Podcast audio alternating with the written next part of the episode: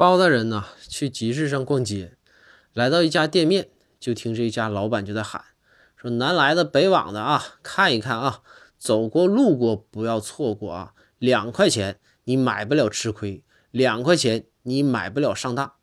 这个时候包大人好接话啊，包大包大人就赶紧就接话就说，那两块钱还能买啥呀？